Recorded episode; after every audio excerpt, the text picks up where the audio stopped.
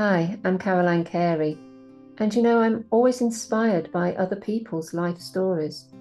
So I listen for the soul journey that is interwoven between each individual's experiences throughout their life.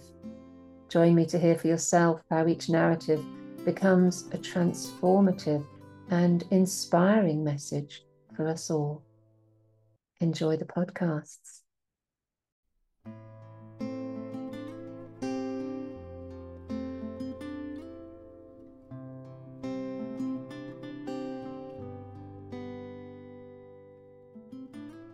This conversation is with Rose, who is London based, uh, born in Yorkshire. She is a writer, an editor, a poet, and a dancer. And she has a particular interest in the advantages of age. I saw the film that she created with others called Dance Me to Death. And I thought, wow, this is this is such an important topic in this day and age like how do we challenge the media stereotypes around aging? It's certainly an interest for me. Um, and so I've been interested in following this particular enterprise. So here's Rose. She is going to share who she is, what she does, what she's about, and some of the journey she's been on to come to this place today and what her purpose is. Enjoy.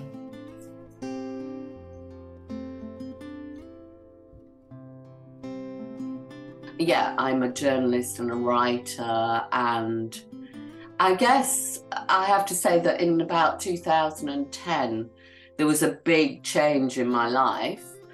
In that, um, you know, journalism, freelance journalism, as I knew it, was no longer sustainable. And that was a big crisis for me because you know, I love journalism. Journalism for me was all about, like I used to say, it's like, you know, it's like hitchhiking, really. It's like you, I love being thrust into different people, maybe Lord Bewley or it may be Shane MacGowan. And I, that in my, in my life, that's what I want is I want to be thrust into, that's, you know, I don't aim to have loads of riches. That for me is riches to be thrust in that. So so so it was a tragedy and i really was you know lost and all sorts of things when i when i realized oh my god i can't sustain journalism no longer will sustain me. And i had to change into being a pr and i felt quite snotty about being a pr you know i wanted to be a journalist not a pr but i wanted the same lifestyle. So i wanted to work at home so PR, I could do it for friends. I could do it for a band of brothers. They were one of my first clients and are still. But around that, what I decided was that around that, around my paid bread and butter thing, the thing was I could get more creative. I could be more creative than I'd ever been in journalism. So that's what I did. I decided, okay, right, I'll be a poet. I'll do different things yeah. that, uh, that are not focused on money, that are kind of like, okay, we can be free in this way and we can just explore.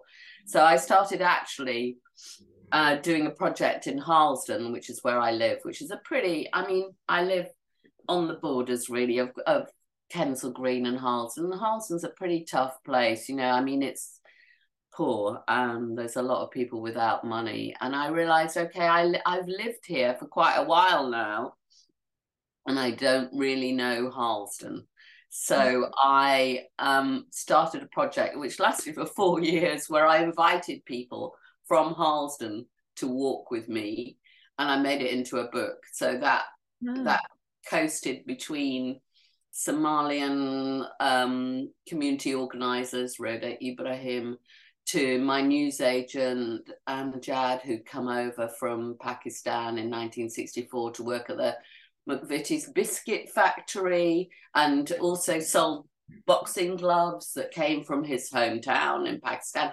So, and then to Louis Theroux, more famous people, I persisted because I'm a big persister. I uh, persisted in pursuing, and Louis Theroux said yes in the end. And then I had, because the thing was that what I was doing was kind of recreating my rock and so I used to be a rock and roll journalist interviewing people from Joan Baez to Shane MacGowan to you know Frankie Goes to Hollywood. So and and they were fun in the 80s. I had really good fun being sent all over the world by by newspapers and things to interview people. So I recreated this in Harlesden in a way. So I, I invited people to walk with me, like Louis Theroux walk with me for a few hours because in those days we always get a, got a few hours with people. You know, it wasn't yeah. like you were thrust in front of a PR and got an hour like they get mm. these yeah. days. You got to experience life with them. Wow, that's, you know so lovely. And and dear Shane, of course, has just passed away, so it must be quite loss for you. You must have been quite close in some ways, getting to know him. Well, certainly, you know, there are people like him uh, that, yeah, you kind of. I mean, even more than that, I used to bump bump into him down Portobello mm. Road. I mean, you know, anybody that knew Shane MacGowan always thought he wouldn't last that long because of the extremity of his lifestyle was more extreme than mine at the time. Um, so yeah, I mean, yeah, yeah, those big people, Sinead O'Connor, oh. uh, Shane MacGowan, all going at the same time. But you know, I'm constantly having a relationship with all of that still. Anyway, so yeah, I walked with Louis Theroux for about four hours and we had a complete ball and he ended up writing my forward. I made it into a book which is, you know, it's still selling in Harlesden. It's great because it's kind of it's where I, I'm into my neighborhood. I'm into, you know, when I can't do anything politically, when I'm feeling powerless politically, I get involved with my neighborhood and I feel very involved with my neighborhood. So uh, this thing of I as I got to those kinds, so I'm 70 now, and I was probably well, I was 15 years younger. So I started doing things. I started doing poetry. I had my first pamphlet out, Tantric Goddess, when I was 64. And then um, in 2000, and actually, I met Suzanne uh, through Lynne Franks, but she came to one of my readings of that book. I, I did a reading of my Harlesden book at Queen's Park Books, and Suzanne, who's my partner, in advantages of age, which is kind of where we were starting, which is um, a social enterprise that I co-founded with her. I met her through the book, and then she said, being from New York, she said, and she lives in Kilburn, I've got a hot tub in my garden. What about coming round to this group who were at that book launch? And that's what happened. We started so probably like you, I had been in lots of women's groups. I mean, in the 2000s, yeah, in the 2000s, really, uh, and you know, done all that processing of emotions and being there and seeing myself mirrored in other people. And actually, at this juncture, which was about 2015, I really did fancy something lighter. And suddenly, the hot tub came and it was like oh it was joyful it was just four of us five of us meeting in her hot tub taking food around and we were at the time we were between the ages of 46 and 64 and we just got talking not long after we'd started our monthly hot tub. We started th- talking about fuck this. Fuck how we're represented in the press. You know me i was the oldest as this kind of sagging invisible person where we were all involved with some kind of creative mm-hmm. endeavor so we were just like no this is not how we are and hey and so one of us said what about you know what about calling whatever it is advantages of age? And I went away to Bali or somewhere at the Christmas time. And then by the time I got back, Suzanne, being the woman that she is, Madam Can Do, uh, she created a website, which meant when I got back, I had to start commissioning for the website because here was an empty website. And that's kind of how our relationship has evolved. It's like mm. Suzanne will do something and then I'll have to go, okay, well, now I've got to do the next thing. um, but it good connection there. That's that. It sounds like you've got a very good partnership of uh, we have because she she is she's very different to me. She's a serial entrepreneur, and also she's I'd say she is more driven around making money, and I'm more driven around. I'm not. I mean, I'm more driven around meandering. I mean, mm. I'm really eclectic, and I love kind of finding out information in different areas. I love bringing people together. I'm definitely kind of a community kind of person. So I've I curate at some stage. I mean, I, I, we got a, an Arts Council grant in 2017. By this time, we'd had the the Facebook, um, no, not the Facebook group, the the website going, and I'd been commissioning loads already for it.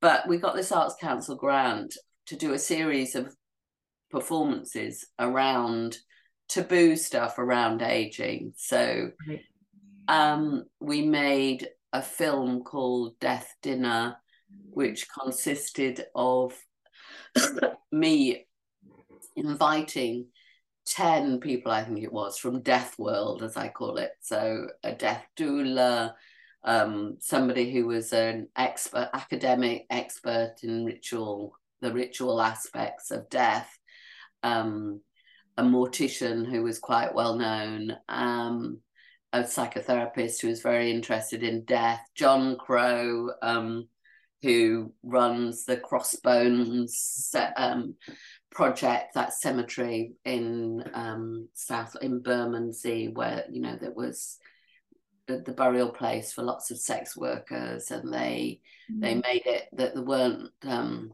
it was an unsacred whatever it's called. It was anyway. They commemorated the but these sex workers who were who had been buried there by creating a whole scene there.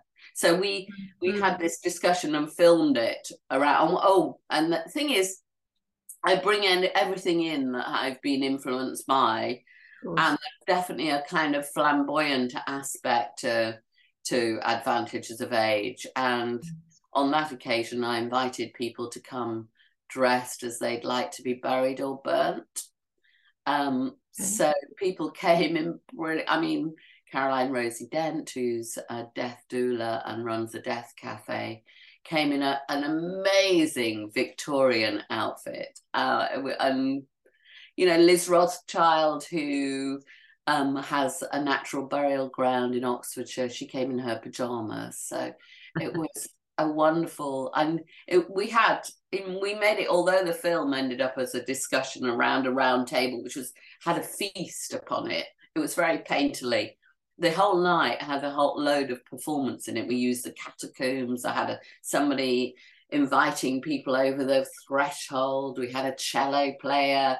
We had the queen of the night in the catacombs whispering in people's ears how would it be if you died tomorrow? Hmm. So we and I love all of that. that sounds so good. It's it's um and and you know to have that kind of relationship with with purpose, a relationship with purpose just sounds a very beautiful thing, which for a lot of aging folk tend to lose. You've got a goal, you've got a you've got a purpose together that um it sounds very fruitful and very inspiring. And I think a lot of people tend to miss out on that sort of thing. I mean, I guess that when I get scared of things like getting older or what, you know, I mean, it is there is a lot of fear in our society about getting older and a lot of denigration in there and, you know, fear of dying. So, um, so therefore, I mean, I decide that to to just tackle it. Yes.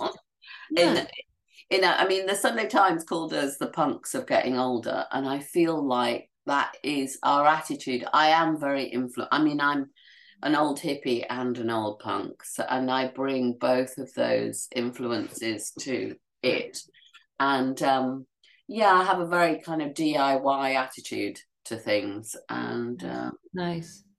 And you have the ideal partner for that, who's entrepreneurial, who's going to help get things out there and give that, that face to the world. Hey, which is is a wonderful thing. So, what are the advantages of aging?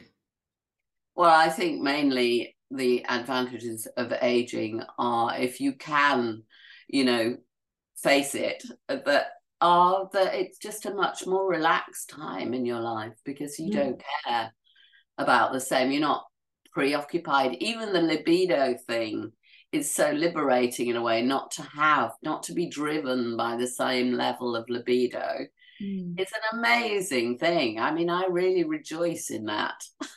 I mean, because I don't have to be. I mean, I do have a relationship with a man who lives in North Wales, and we've been together for ten years. But I and I love that that we're living. You know, I'm seventy, he's eighty, and we we live this far from one another, but we still make it work between the urban and the deep countryside. Um, I mean, and I want us, not just us personally, but the group to be you know role models for living differently living our our our age and getting older differently. So all of those things come into it. So the libido thing i think that's a a massive thing that people you know they have sorrow and grief around losing libido. Um i mean and i have people i know because i know lots of younger people too women um I have a lot of grief around that. But, you know, I, I find it, and I think a lot of people find it liberating, in fact. And even the invisibility thing, when we have discussions about invisibility, which I mean, our Facebook group is so brilliant, it's very discursive. So lots of people discuss things. And yeah, when we discuss invisibility, it's not as kind of clear cut as, oh, well, you know, the the media make us invisible the society makes us invisible we're going to be visible. And look i mean i'm quite visible i make myself visible i wear flowers in my hair. But the the thing is there is there are some advantages i feel and i feel that others feel to the invisibility that it's not always wanting to be visible. It's actually quite an advantage an mm. advantage in a way to have mm to have that quietness if you can re, you know reside in it in a good way if it's not like i'm feeling powerless in a medical situation you know because i know there's the other side is that mm. you know i'm i'm aware that i'm 70 and that if i got caught for instance in the medical world you know then you get classified as frail and things very quickly and then how that can influence your whole mental attitude towards things. So, so I know all of these things have another side, but I'd say the chief advantage of age is really not to give a fuck anymore about things that you really, you know, might have been very preoccupied by yes. when you were younger, and that you know that is a massively brilliant thing. I mean, I do feel I mean, in general, I would say I do feel, you know, much more content. I mean, I met somebody after being single, um, and a single mom for many years, and when I was sixty. So I, I mean, I also kind of lo- like carry the beacon of that. That you know, if you're in, if you're a woman in your fifties and you do want to meet someone, I believe you can if you want to. I just decided I was going to mm. at some stage after having some desperate times going for unavailable men uh, constantly right. did you know lots of tantra work and then you know kind of allowed myself to choose somebody who was a good man i mean that's key often very good very good. So tell me about yourself as a as a, a youngster as a as a little child because i love the stories of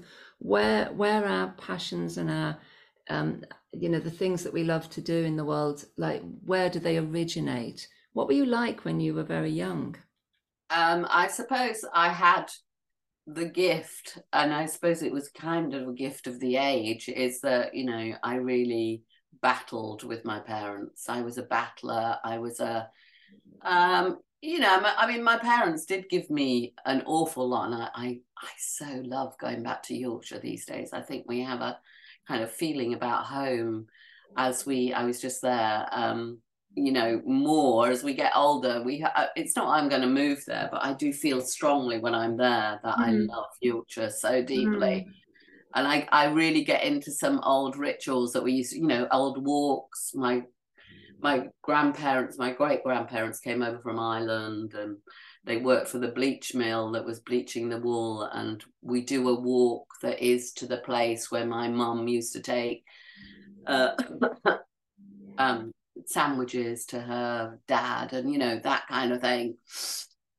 Anyway, um, but my I had the gift of rebellion. I was a fighter then. I fought my parents an awful lot. And you know, that gives you so there are some things that are a disadvantage of that. I think a, a kind of a, maybe a distrust and a, a, closed heart in some ways, but you develop an amazing um, resilience. I did, and independent spirit. You know, always hitchhiking, um, not telling them. You know, those kind of things. And but my father was something I love to say, autodidact. He was an autodidact.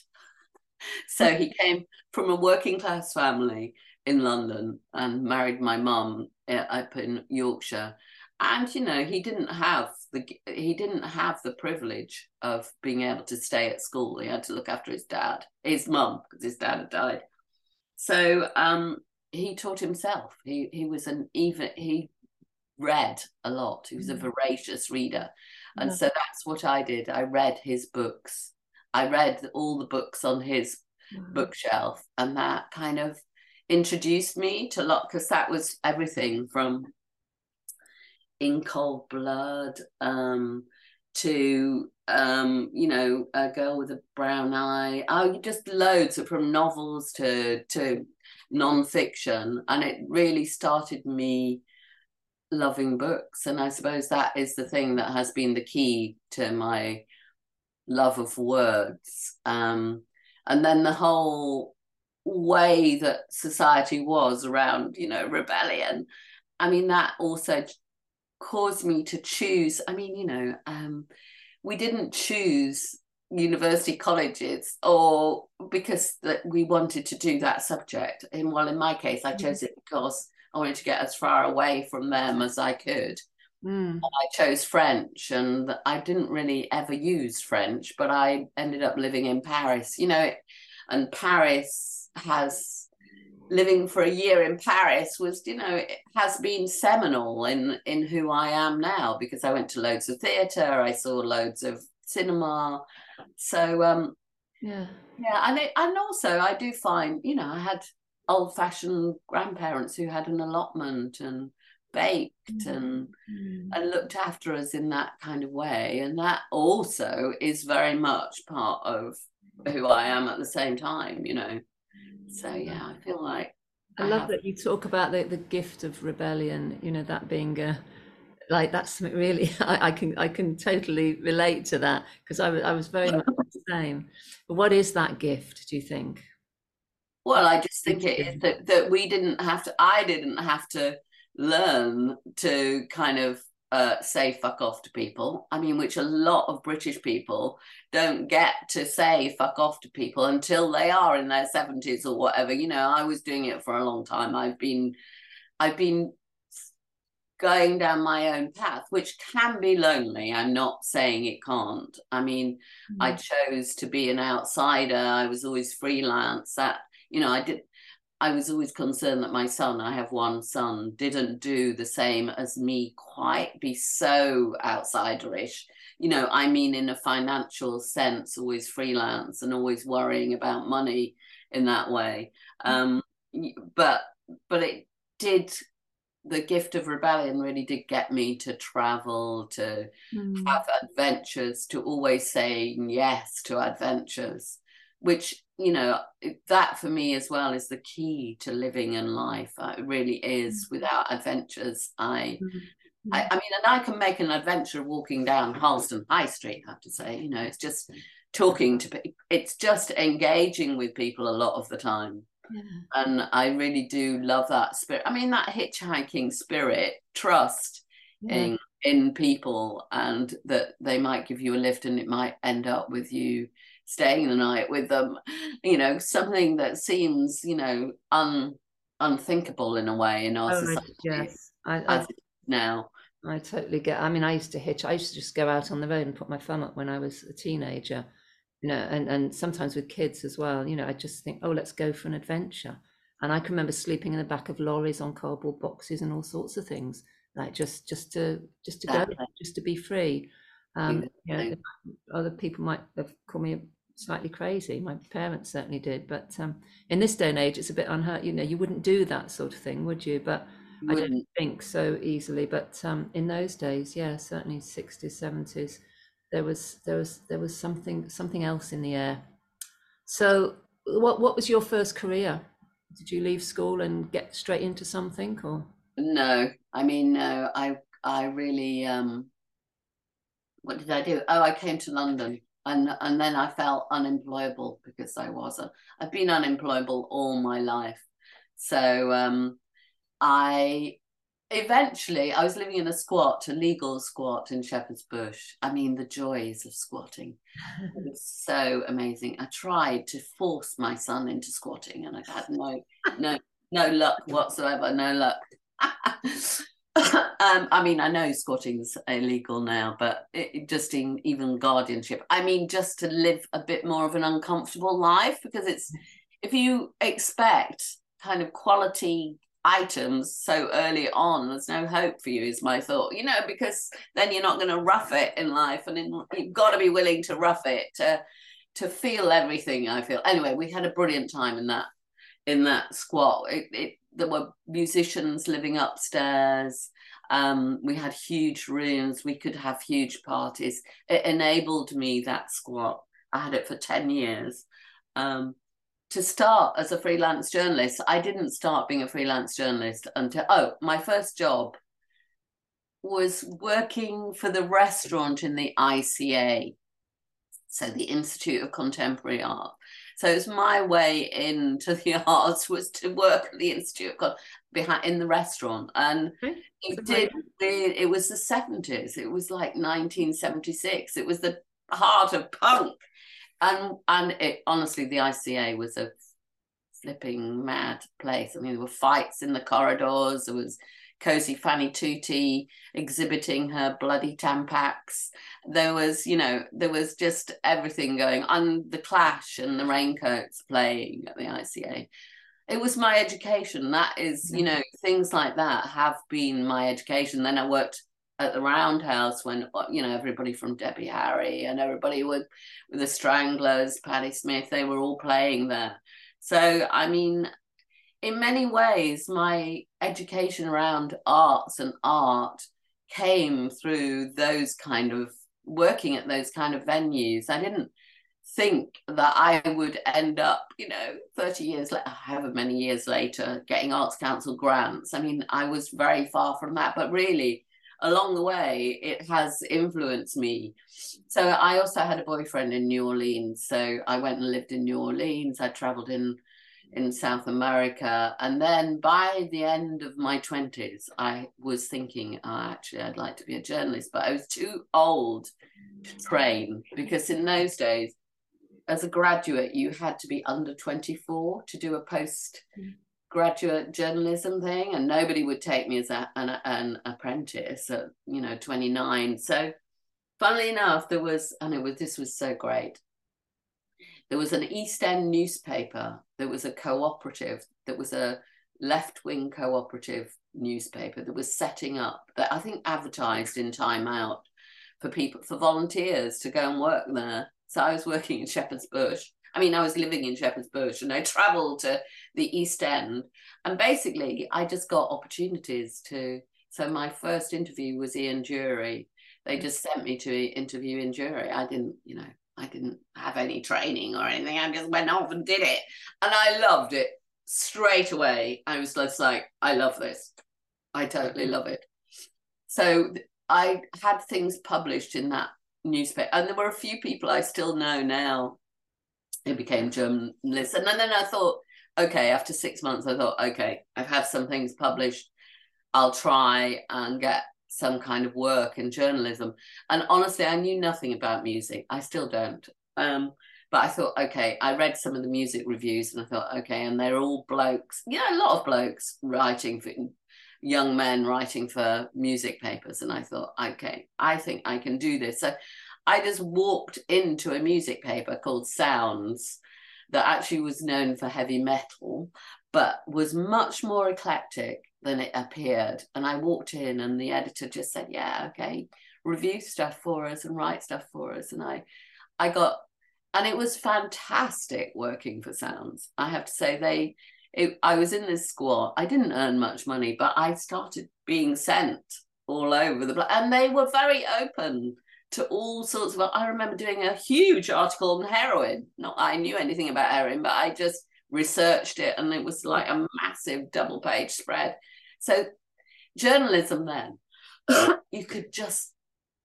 It was very much like I mean, it was like interviewing people was it was easier to interview you didn't have to go through a barrage of things to mm. to get things mm. you could walk into offices and say look i do this can i have a job Wow. Very different in those days, hey? Yeah, very different. Yeah. Very different. And, and but you had the wild spirit to to get in there and just go for things, which you know for a lot of people would be very hard. Yeah, I mean, but that's because I was unemployable. I mean, I was too far. I mean, really, I was being driven by the fear of being employed. So okay. I was kind of making it happen for myself because it was the only way that I could that I that I could do it. If you see what I mean, it was yeah, yeah. that I could do. Great but, motivator, yeah. I mean, got you there, got you an interesting life, and you've done fascinating things. So, and and what about dance? You mentioned dance um, that you've been dancing with as part of this um, elderhood, aging. Yeah, so dance I mean, I, you know, and I was lucky enough to be around people who were the first people who trained with Gabrielle Roth. And so Five Rhythms started for me in the early 90s. And I had a teacher who was one of my best friends called Carol Lee, actually, who's, a, who's an artist. And she did the most wonderfully eccentric classes. I mean, we would start and do stream of consciousness, tarot, writings from tarot. I actually learned to read tarot from this because I was so inspired by doing it in the middle. And we had a friend of ours who had a didgeridoo and he'd do sacred healing sessions in the middle of the five. I mean, things are a bit more, you know, have a bit more of a classic form now in five rhythms. But in those days, I mean, and they were very inspiring. I had Marlon, my son, was um, about five or six running in out in and out of cupboards as we were okay. doing our five rhythms. So it started with five rhythms, and I was a five rhythms teacher trained myself with Gabrielle, so I know that world. and, and you were involved with um, what's it and what's it Yakov and weren't you? Well, I started I, I, started some of my trainings with that, yes, and I was part of the School of Movement Medicine for a long time, and um, yeah, yeah, but um, yes, Gabrielle's my uh, my hero, my heroine. Loves her and uh, had a wonderful training with her. But yes, I, I, I remember those days where it was it was quite quirky. It, you know, Gabrielle encouraged that as much as anything. And she, I, the one thing that I always remember with her is she said, you know, find your own way, find your own thing. You know, I know it's much, it's very different now. It, it's much more structured, but in those days it was find your way, and I did, and I found my way with it. So it's a it's, yeah it's been a fascinating journey but tell us more about the advantages of aging and dance um, well so i'm just adding here just because because it all influenced me is that so um, in the 90s as well as five rhythms i did all the ritual work. So you know there was a wild dance events that was run by richard olivier. I think actually i found out a bit about it because I interviewed uh, this amazingly charismatic guy called Jackie Leven, who used to be in the New York New York Dolls. He was a big bear of a charismatic man. He lived in West London, and he told me about men's groups. This must have been the early '90s, and I was just I was enchanted by him. He was a singer, um, and he was involved with Richard Olivier, um, who started mythodrama and also so he told me about, about his men's group i was enchanted by him and i was very friendly with a younger man at the time and just split up with my um, the father of my son, and I was really hanging out with a young hippie. And I got him to go to this men's group. And then they started doing, they started getting Richard, um, Robert Bly to come over, Michael Meade to come over. And they started this group called Wild Dance Events. And there were, was just amazing. And it was men and women, in fact, that were involved. It was mainly a men's thing, but there were things that you could both go to. So the, there was some. So I I went to them. So I was talking when I met um, what's his name, Eric Maddern in summer because I know mm-hmm. you had him on here. Yes, yes. We ended up being completely talking non-stop. We went to it. I met him at a ceilidh in North Wales because it's near where my I've been meaning to meet him for years, Eric Maddern. Anyway, we ended up talking like we were like non-stop about the ritual work that we'd done in the 90s because it was all the same thing. And we were kind of like, oh my God, we hardly meet anybody who's done this work at this time. So it was like grief ritual, huge grief rituals with uh, Malidoma Some, where we built a village and then did a whole weekend of grief work, just throwing yourself at the floor basically and just sobbing and being carried back by other people. It's like World War One. It was like trenches. It was like people collapsing. It was a massive. They were massive, massive things. And this magical, one of the most magical weekends was was um a men and women's weekend that was run by um Guatemalan shaman called Martin Prechtel and oh, we had to do things like learn each other men and women bless making shrines a men's shrine and a women's shrine then leading the men to the women's shrine and blessing the men and blessing in the women. I mean and learning each other's soul sounds. I mean that was just so profound and has has affected me ever since. I hold that with me. William Ayot was part of that. I remember blessing him, feeling like he was every man that I'd ever met. And, you know, it's just like I shiver even thinking about it. They were really magical times because of the the width and the breadth of them. So yeah, there was all of that. So and there was, you know, I was a member of so I went to something called the Field of Love for about 10 years, which was five rhythms, but it was also the art of being, influenced by the art of being, which came from Alan Lowen and was Tantra work, basically. So um, the Field of Love was run by Tim Broughton, who is a five rhythms teacher. And I became, and we did it every year, and it was a 10 day camp. And I got to kind of do I ended up kind of running it for a few years with him and his partner at the time, my, one of my best friends at the time, Jane. And, he, you know, I did a lot during that time that influenced me. I, I presented the cabaret. I'd have an idea, like I'd go to a tantra fest. I went to a tantra festival in in Catalonia, and they had this amazing ritual where, first of all, the men um, no, the women gave to the men, and we did things like wash their feet. We, me and Monique Roffey, a friend of mine, we feathered men. They just lay down naked. You know, it's quite out there. It's quite great, but it was be- absolutely beautiful gifts, is what it was. It was kind of giving you know washing people that it had a ritual part to it it mm. was fun too but it was great and i brought that to the field of life. I said, "Oh, I can lead this thing," but it, I made it into. I brought the innocence. I said, "Look, let's be all thirteen-year-olds. We're not dealing with all the sexuality stuff. What we're doing is we're going back into wonder, and I'm going to lead you over this threshold." And and so what I mean is those those that too allowed me to do load, experiment and explore and lead things, um, and I loved it. That sounds so, great. It's, it's so experimental, all that stuff, wasn't it? And, and there's been so much ritual, ceremony, exploration around what, what yeah, just the human psyche, I guess. And um, I think what happens then, though, what happens then as we get older? And I know for me, I'm 63 now, and um, you know, life is quieter. I don't travel like I used to. I don't run the, the big workshops like I used to.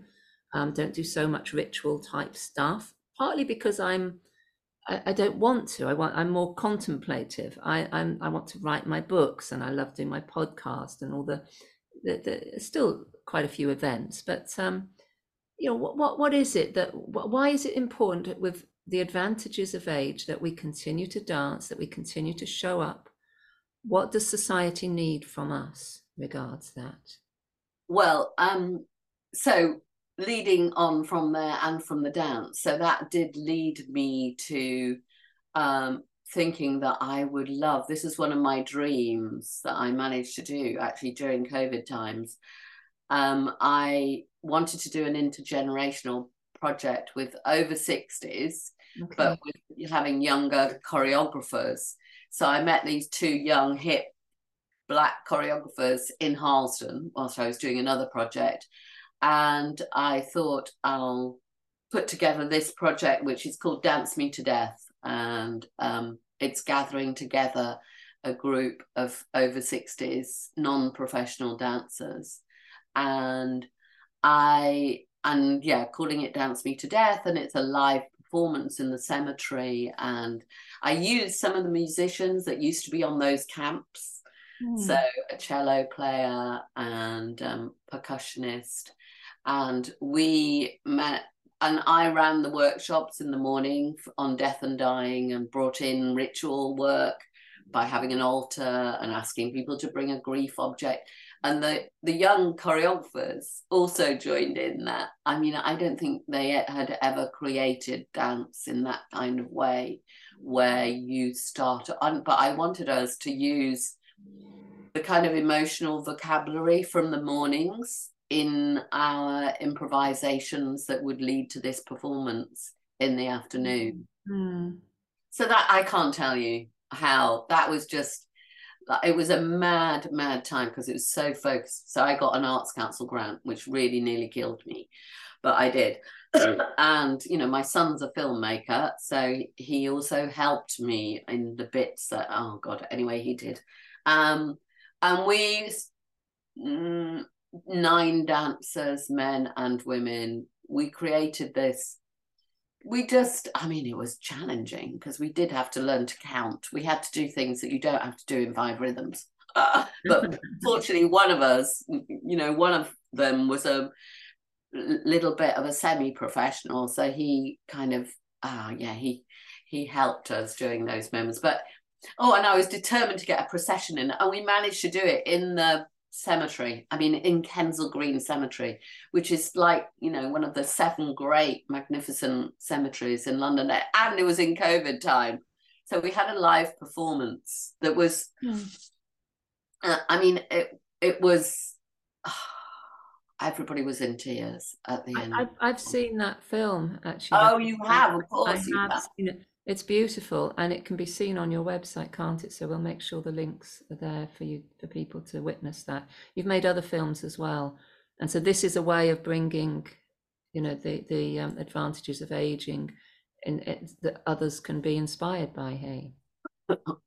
Yes, yes, and also talking about death. I mean, that was yeah. the big thing about that was getting people to talk about death and realizing, okay there can be a whole process around it and you can make something beautiful out of it as well. Mm. so the other thing that i do in advantages of age is commission pieces and i have commissioned you caroline lately. A writing a piece of writing which i must get get finished and sent to you absolutely. No but anyway so one of the things that i adore doing so you know i know some quite well-known writers who have also write, written for me for the website and it's ended up as this book. Um, but over the last six years, I've been commissioning pieces. So I, I commission a piece a week from somebody. And I, in the Facebook, usually I see people discussing things on Facebook and I think, oh, that's an interesting subject. Let's write something about that. I bet, I wonder if they'd like to do that. So I mean, it's ended up it's ended up with loads of different so um, pieces because we, I mean, getting the different voices of who we are as we, because I say um, Advantages of Age is all about aging differently, being able to mm. age differently. That we there mm. are so many different ways out there, and we can reflect lots of of them. So different pieces have come in from like Caroline Rosie Dent, who's a death doula and um, runs a death cafe. She wrote about her love, her beloved river, and it was a really lyrical piece about how healing the River Lee has been over the years for her, and how many tears she has cried as she's walked the River Lee, and how amazing that has been.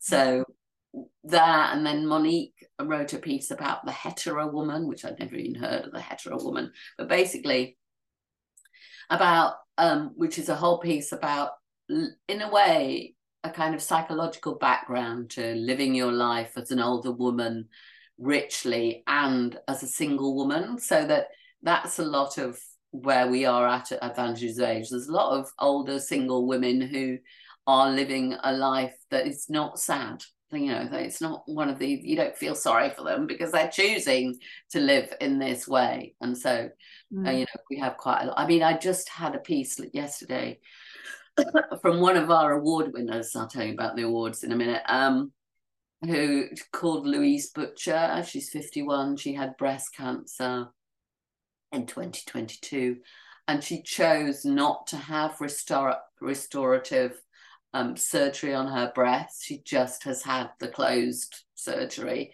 And she runs topless. She runs topless marathons. She runs topless every day.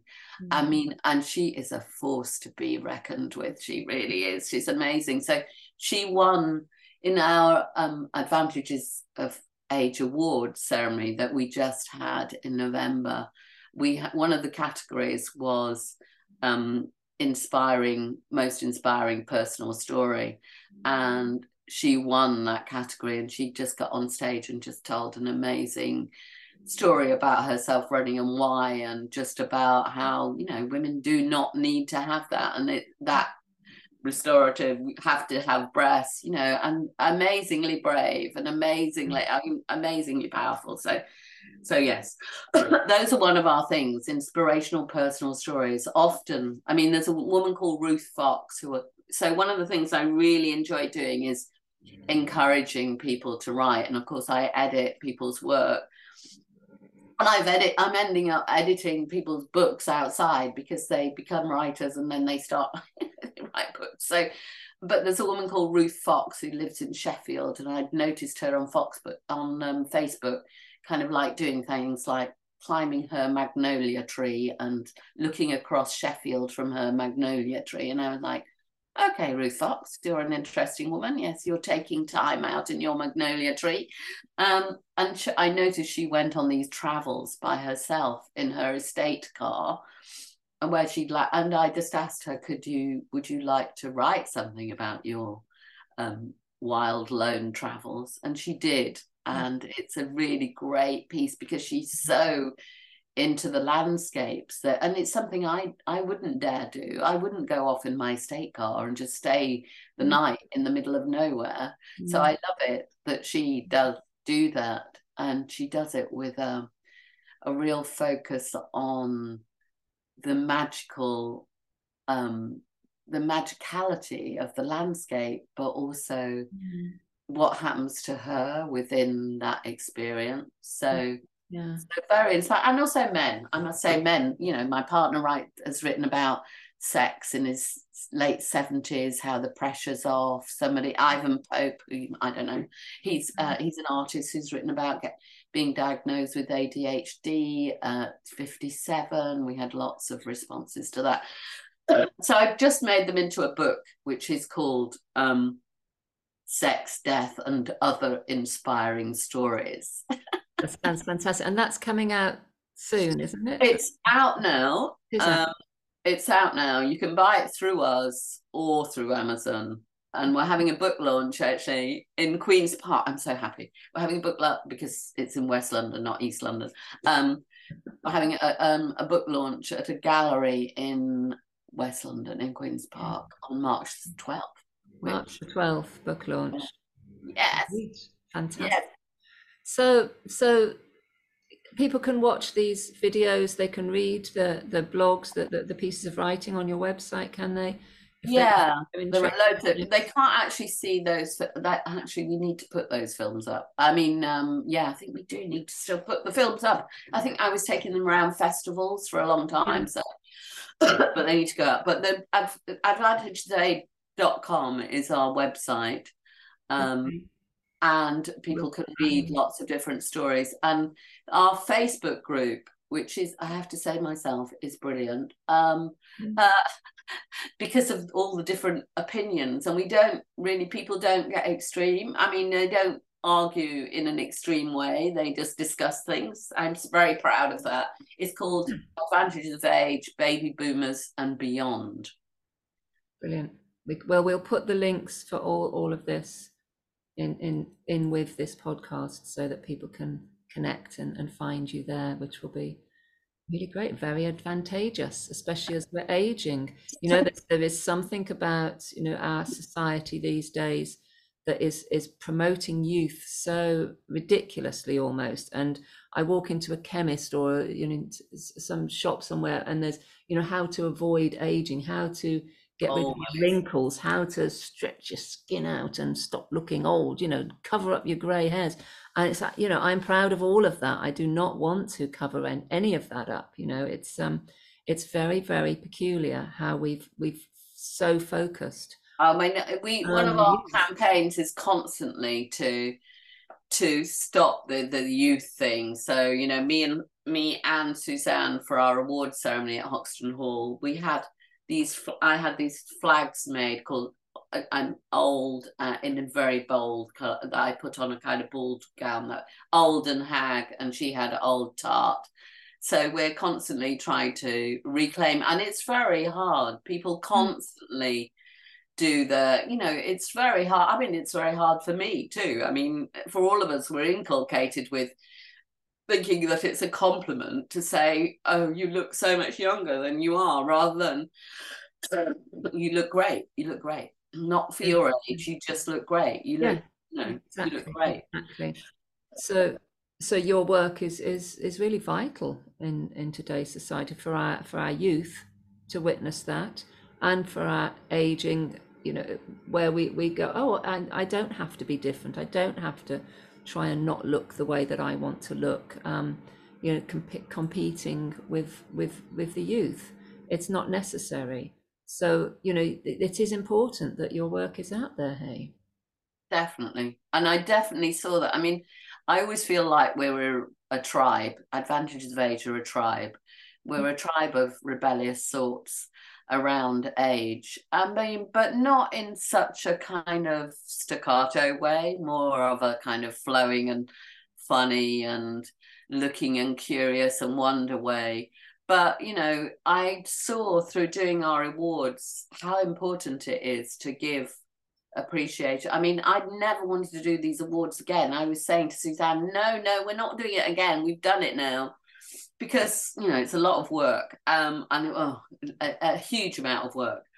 And i was thinking no we can be like miss alternative miss world do it every few years. But when i saw the effect on people and the award winners because so many people are doing pro aging things kind of on their own out there and to kind of bring them together i could see how they were this community was growing through the awards mm. and our thing it was so i can't tell you how satisfying it was that people had come from all over the country. You know, people came out. We we gave an award to somebody called Simon Stanford, who runs discos for grown-ups. I discovered him during COVID time. So he runs disco, oh, you know, so he does kind of 80s, he does funk and soul. He's actually coming to London. I think we're all going to his disco, but he came down from Nottinghamshire. People, the Coffin Club who you know make death and dying more accessible from Hastings actually. They were just two women who were they came up from Hastings and they were so brilliant so funny. So so I loved this that we were not just this London centric thing. Yeah, yeah. sounds wonderful. It was really great in that way. Anyway I'll get the dates for that. sounds really great. Wonderful Rose. So what is your sole purpose what is my soul purpose? Uh, my soul purpose is is just to carry on, um, really being able to feel into what it is that that makes my life rich. You know, I think whatever that is, you know, because it can be different things. I mean, I, am dying to have some time to write poetry because I just haven't had any time lately. Mm. So that's my, you know, quiet time, not organizing time, not getting people to do awards, not editing a book. So um, I feel like, but I do feel like really my my sole purpose is kind of to to carry on living life richly and to take it out there, to take out that that thing that that you know can inspire other people to to also dare to do what they want to do. Because i do feel like old as you get older you can do you can be more creative. Mm. and, and, that, that sounds is, like from when you, you were a child you know that daring you dared to put yourself out there you dared to go in and get the job that you wanted you know you dared to travel you dared to walk with the greats. And and that daring is a is part of that free spirit hey and to continue that into into the aging years. And, it's daring to it's daring to die, you know think you can die well. It's kind of like that, isn't it? I mean, to be mm-hmm. even thinking, I'm thinking, okay, well, I will employ a death doula because I might have a new relationship, and then in the last six weeks of my life, I might have this kind of tinkling laughter that I wouldn't necessarily have if I didn't have that death doula. I think okay, even if I've got six weeks left or whatever, I could have this new thing happening. yeah. Yeah, and why not? It's been so lovely to to really nice chat with you, Rose. Fascinating. Uh, it's it's really lovely to talk to you. Your life, and that we've got so many crossovers there and so many differences. But um, I really relate to the spirit of who you are and uh, what you're bringing to the world. So thank you so much. Oh, thank you so much. It's been lovely, lovely early morning on a Friday. Gorgeous. Let's keep in touch. Absolutely. Well, anyway, you're writing that piece for me, Caroline. Brilliant. I, I... Thank you so much for listening right to the end. I hope you enjoyed that podcast. And remember, you can be in touch with myself or this speaker my website is middleearthmedicine.com. We have a wonderful membership platform that you can join for just £5 a month. And we have lots of recordings and interesting information that we can share with you there, plus meeting online with regular groups. You can also find the details of our speaker in the box below with their links, their websites, and a little bit of information about them. Thank you for joining me and being part of this Middle Earth Medicine community. I hope you'll listen to our next show. Please follow, uh, share, uh, like, whatever you can do to help this community to grow. We really appreciate you. Thank you.